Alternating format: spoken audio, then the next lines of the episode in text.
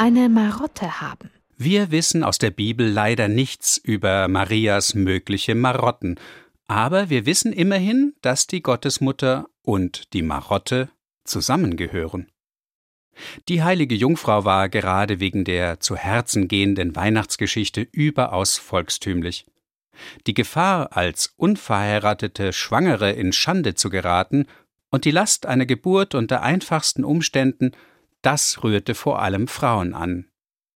Deshalb wurde Maria nicht nur in Kirchen und Kapellen verehrt, sondern in Millionen von Häusern, Höfen und Hüttchen. Dort stellte man kleine Marienstatuen aus Holz auf, um private Andachten abzuhalten, erst recht im Advent. Diese Figürchen nannte man liebevoll mit verkleinernden Marienkosenamen wie Mariol, Marion, Marotte und Marionette.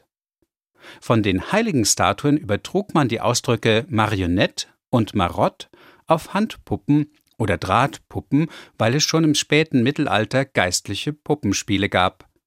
Naheliegend, dass man bald alle beweglichen Kinderpuppen und vor allem diejenigen an Drähten, wie sie in der Augsburger Puppenkiste auftreten, Marionetten nannte. Doch weshalb bezeichnet Marotte einen Spleen?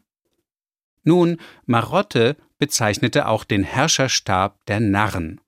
Der war eine Art komisches Zepter mit einem Narrenkopf am oberen Ende und ähnelte insofern einer Puppe.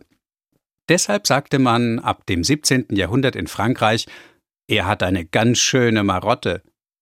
Damit meinte man, er habe kuriose Ideen, seltsame Verhaltensweisen und Vorlieben, die er wie das Narrenzepter mit sich herumtrage und die ihn sogar selbst zum Narren machten. Von Frankreich aus übernahmen wir im 18. Jahrhundert die Redewendung eine Marotte haben, die heute gar nicht mehr an Maria erinnert und eher nachsichtig und freundlich klingt